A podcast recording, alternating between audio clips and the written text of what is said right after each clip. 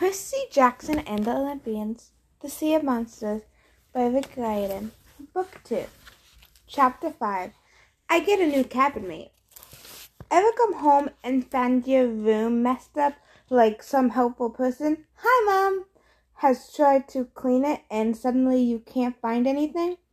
And even if nothing is missing, you get that creepy feeling like somebody's been looking through your private stuff and dusting everything with lemon furniture polish. That's kind of the way I felt seeing Camp Half Blood again. On the surface, things didn't look all that different. The big house was still there, and its blue gable roof and its wraparound porch, the strawberry fields still baked in the sun, the same white columned Greek buildings were scattered around the valley, and the amphitheater, the combat arena, the dining pavilion overlooking Long Island Sound, and nestled between the woods and the creek were the same cabins, a crazy assortment of twelve buildings, each representing a different god, a different Olympian god. But there was an air of danger now. You could tell something was wrong. Instead of playing volleyball in the sandpit, counselors and satyrs were stockpiling weapons in the tool shed. Dryads armed with bows and arrows talked nervously at the edge of the woods. The forest looked sickly. The grass in the meadow was pale yellow, and the fire marks on Half Blood Hill stood out like ugly scars. Somebody had messed with my favorite place in the world, and I was not, well, a happy camper. As we made our way to the big house, I recognized a lot of kids from last summer. Nobody stopped to talk. Nobody said, Welcome back. Some did double takes when they saw Tyson, but most just walked grimly past and carried on with their duties, running messages, toting swords to sharpen on the grinding wheels. The camp felt like a military school, and believe me, I know I've been kicked out of a couple. None of that mattered to Tyson. He was absolutely fascinated by everything he saw. What's that? he gasped. The stables for Pegasus, I said. The winged horses. What's that? Um, those are toilets. What's that? The cabins for campers. If they don't know who your Olympian parent is, they put you in Hermes' cabin. That brown one over there, until you're determined. Then, once they know, they put you in your dad's or mom's group. He looked at me and all. You have a cabin? Number three. I pointed to a low gray building made of sea stone. You live with friends in the cabin? No. No, just me. I didn't feel like explaining the embarrassing truth. I was the only one who stayed in that cabin because I wasn't supposed to be alive. The big three gods, Zeus, Poseidon, and Hades, had made a pact after World War II not to have any more children with mortals. We were more powerful than regular half bloods. We were too unpredictable when we got mad and tended to cause problems. Like World War II, for instance, the Big Three pact had only been broken twice once when Zeus sired Thalia, and once when Z- Poseidon sired me. Neither of us should have been born. Thalia had gotten herself turned into a pine tree when she was twelve. Me? Well, I was doing my best not to follow her example. I had nightmares about what Poseidon might turn me into if I were on the verge of death. Plankton, maybe, or a floating patch of kelp. When we got to the big house, we found Chiron in his apartment, listening to his favorite 1960 lounge music while he packed his saddle bags. I guess I should mention Chiron is a centaur. From the waist up, he looks like a regular middle aged guy with curly brown hair and a scraggly beard. From the waist down, he's a white stallion. He can pass for human by the compacting his lower half into a magic wheelchair. In fact, he passed himself off as a Latin teacher during my sixth grade year. But most of the time, if the ceilings are high enough, he prefers hanging out in full centaur form. As soon as we saw him, Tyson froze. Pony! he cried in a tool rapture. Chiron turned, looking offended. I beg your pardon. Annabeth ran up and hugged him. Chiron, what's happening? You're not leaving? Her voice was shaky. Chiron was like a second father to her.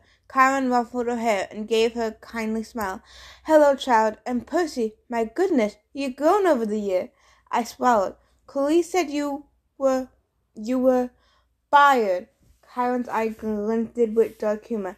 Ah, well, somebody had to take the blame.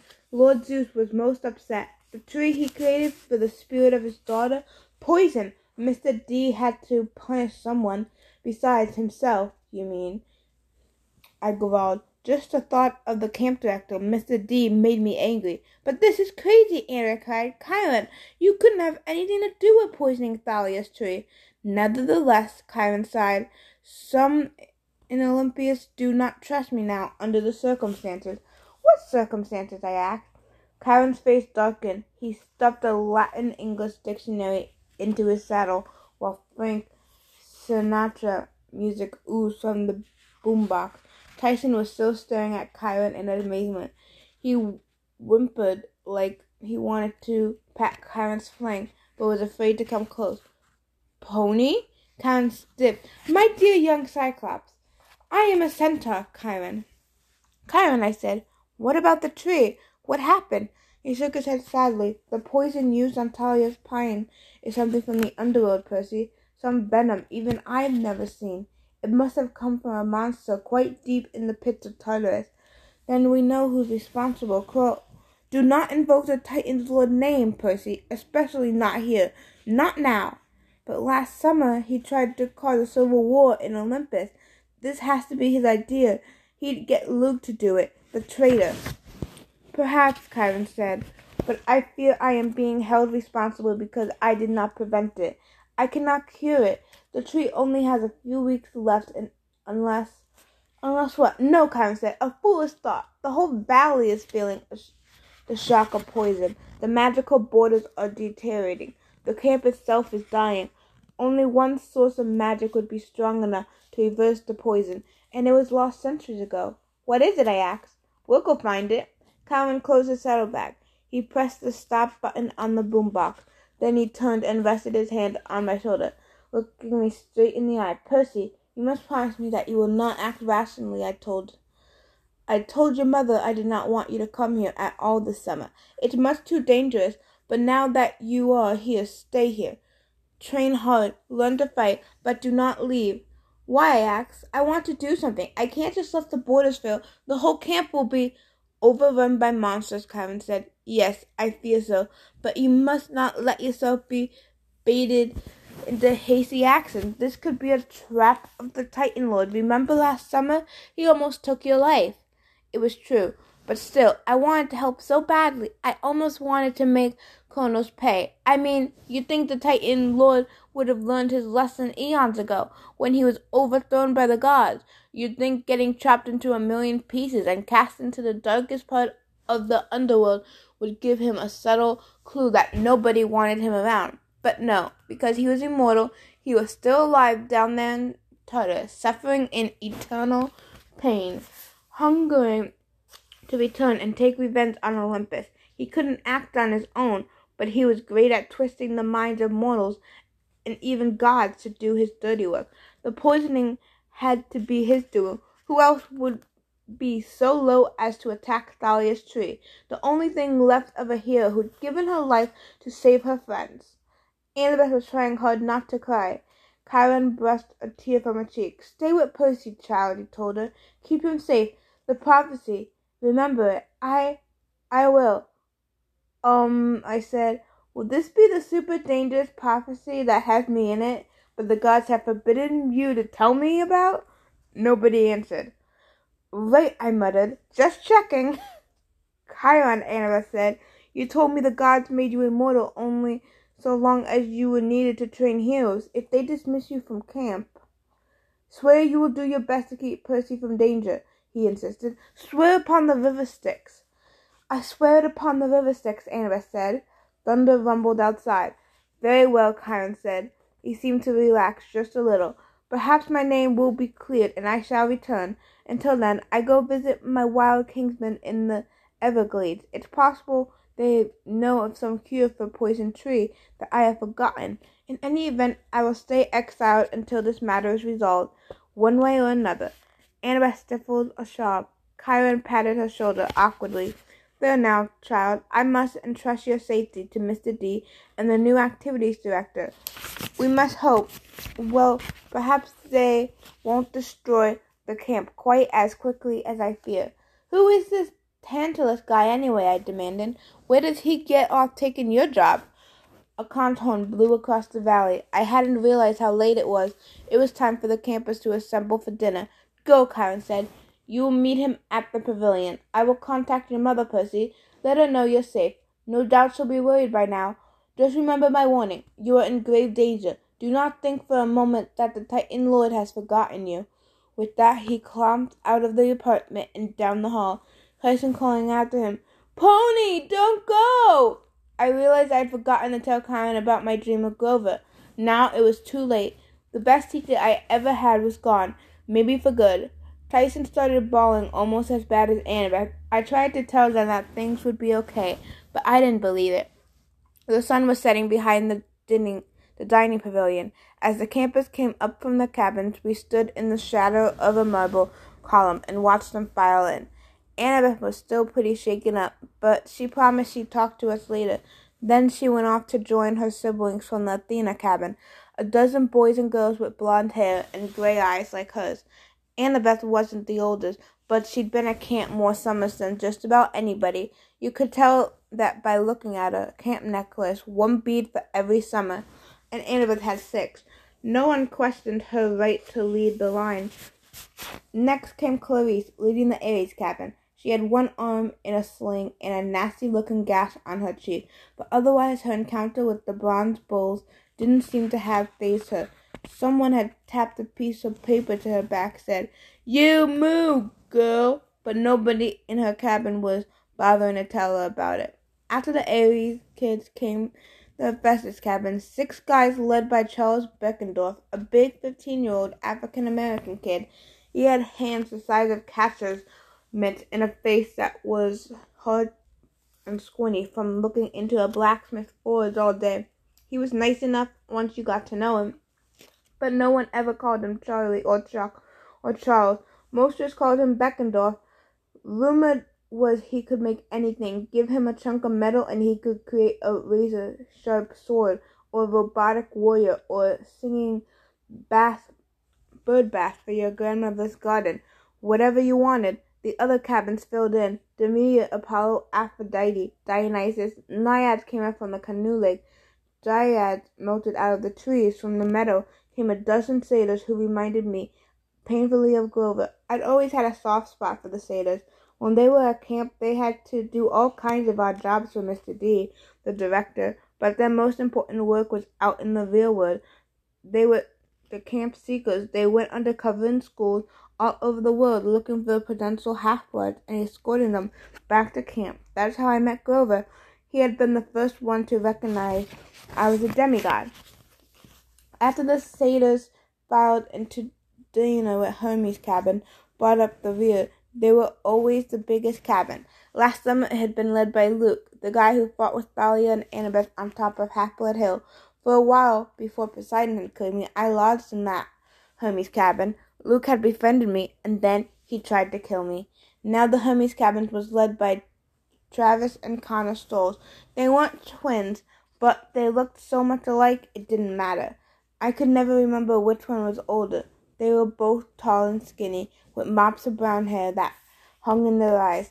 They wore orange Camp Half Blood t shirts untucked over baggy shorts, as they had those elfish features all Hermes kids had upturned eyebrows, sarcastic smiles, a gleam in their eyes whenever they look at you like they were about to drop a firecracker down your shirt. I'd always thought it was funny that the god of thieves would have kids with the last name Stoll. But the only time I mentioned it to Travis and Connor, they both stared at me blankly like they didn't get the joke. As soon as the last campers had filed in, I led Tyson into the middle of the pavilion. Conversations faltered. Heads turned. Who invited that? Somebody at the Apollo table murmured. I glared in their direction, but I couldn't figure out who'd spoken. From the head table, a familiar voice shouted, Well, well, if it isn't Peter Johnson, my millennium incomplete. I gritted my teeth. Percy Jackson, sir. Mr. D sipped his Diet Coke. Yes, well, as you young people say these days, whatever. He was he was wearing his usual leopard patterned Hawaiian shirt, walking shorts and tennis shoes, with black socks with pudgy belly and his blotchy red face. He looked like a Las Vegas tourist who stayed up too late in the casinos. Behind him, nervous looking satyr was peeling the skins off grapes and handing them to Mr. D one at a time. Mr. D's real name is Dionysus, the god of wine. Zeus appointed him director of Camp Half Blood to dry out for a hundred years, a punishment for chasing some off limit wooden nymph. Next to him, where Chiron usually sat or stood in centaur form, was someone I'd never seen before a pale, horrible, thin man in threadbare orange prisoner jumpsuit. The number over his pocket read 0001. He had blue shadows under his eyes, dirty fingernails, and badly cut gray hair, like his last haircut had been done with a weed whacker. He stared at me. His eyes made me nervous. He looked fractured, angry, and frustrated and hungry, all at the same time. This boy, Dionysus told him, you need to watch. Poseidon's child, you know. Ah, the prisoner said, that one. His tone made it obvious that he had Dionysus. He and Dionysus had already discussed me at length. I'm Tantalus, the prisoner said, smiling coldly, on special assignment here until, well, until my lord Dionysus decides otherwise. And you, Perseus Jackson, I do expect you to refrain from causing any more trouble. Trouble? I demanded. Dionysus snapped his fingers. A newspaper appeared on the table. The front page of today's news New York Post. There was my yearbook printed from Meriwether Prep. It was hard for me to make out the headline, but I had a pretty good guess what it said. Something like 13 year old lunatic tortures gymnasium. Yes, trouble, Tantalus said with satisfaction. You caused plenty of it last summer, I understand. I was too mad to speak. Like it was my fault the gods had almost gotten into civil war. A satyr in forward nervously and set a plate of barbecue meat in front of Tantalus. The new activities director licked his lips. He looked at his empty goblet and said, Root beer, Berg Special Stock, 1967. The glass filled itself with foamy soda. Tantalus stretched out his hand hastily as if he were afraid the goblet was hot. Go on then, old fellow, Dionysus said, a strange sparkle in his eyes. Perhaps now it will work. Tantalus grabbed for the glass, but it scooted away before he could touch it. A few drops of root beer spilled, and Tantalus tried to dab them up with his fingers, but the drops were like quicksilver before he could touch them. He growled and turned towards the plate of meat and picked up a fork and tried to stab a piece of biscuit, but the plate skittered down the table and flew off the end, right into the coals of the brazier. Blast! Tantalus muttered. Ah, well, Dionysus said, his voice dripping with false sympathy. Perhaps a few more days. Believe me, old chap, working at this camp will be torture enough. I'm sure your old curse will fade eventually. Eventually, I murmured. Tantalus staring at Dionysus. Diet Coke. Do you have any idea how dry one's throat gets after 3,000 years? You're the spirit from the fields of punishment, I said.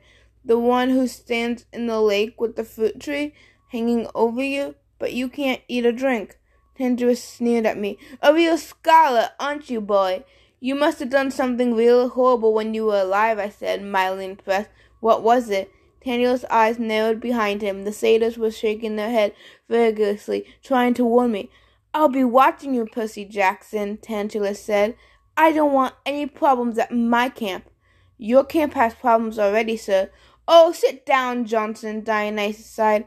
I believe that table over there is yours, the one where nobody else ever wants to sit. My face was burning, but I knew better than to talk back. Dionysus was an overgrown brat but he was a immortal, super powerful, overgrown brat, I said. Come on, Tyson. Oh, no, Tantalus said. The monster stays here. We must decide what to do with it. Him, I snapped. His name is Tyson. The new activities director raised an eyebrow. Tyson saved the camp, I insisted. He pounded those bronze bulls. Otherwise, they would have burned down this whole place. Yes, Tantalus sighed, and what a pity that would have been. Dionysus snickered. Leave us, Tantalus ordered, while we decide this creature's fate. Tyson looked at me with fear in his big eye, but I knew I couldn't disobey a direct order from the camp's director, not openly anyway. I'll be right over here, big guy, I promise. Don't worry.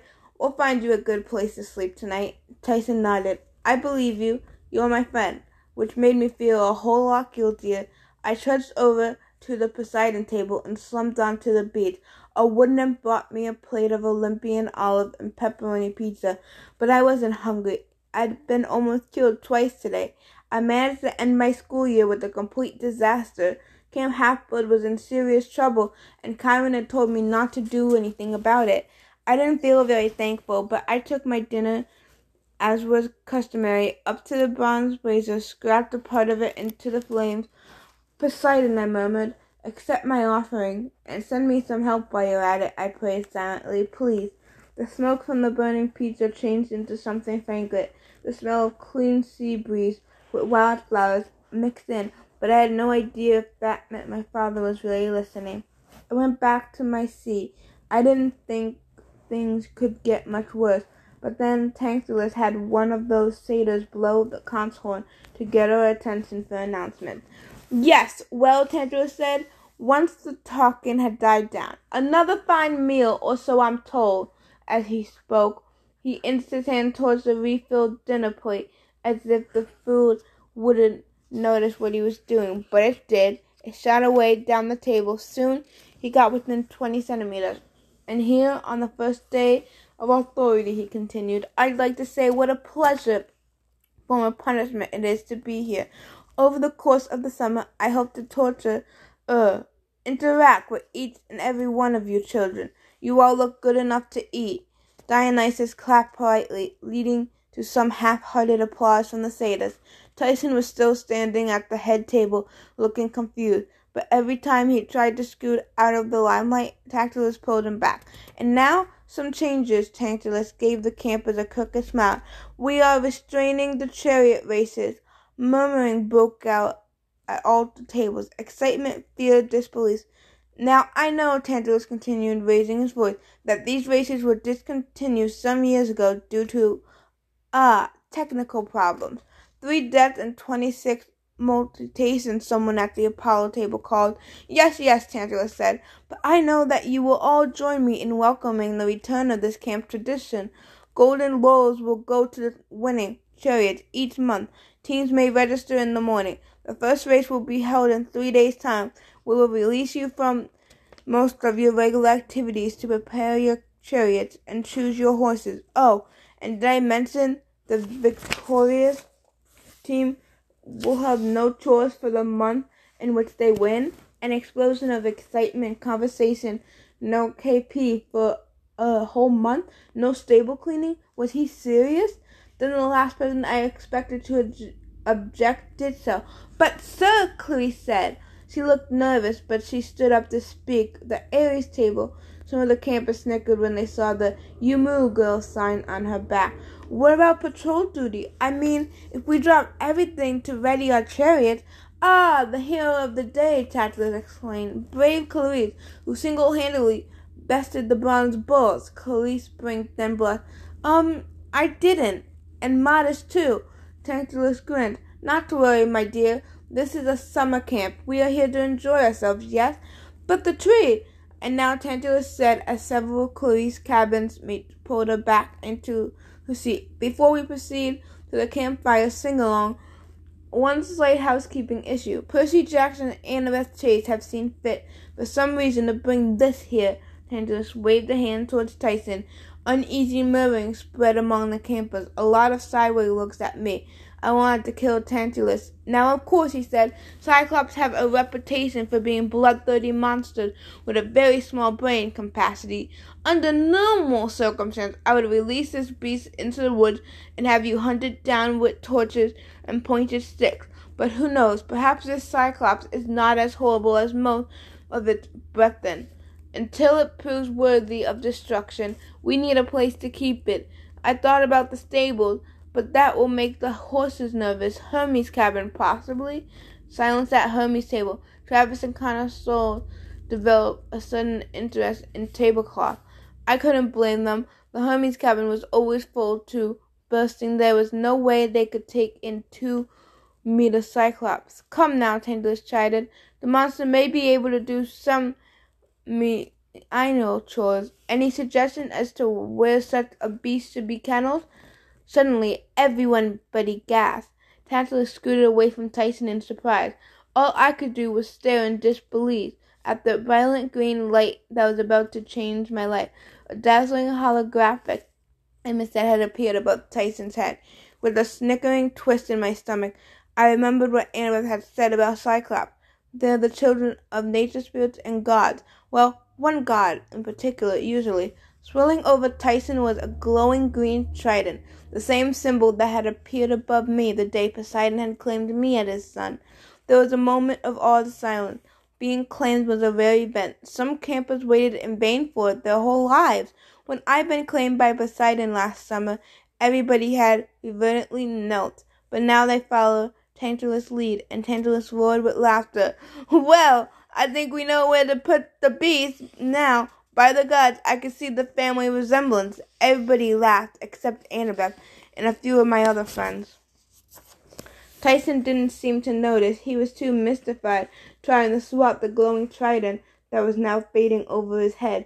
He was too innocent to understand how much they were making fun of him, how cruel people were. But I got it. I had a new cabin mate. I had a monster for a half brother.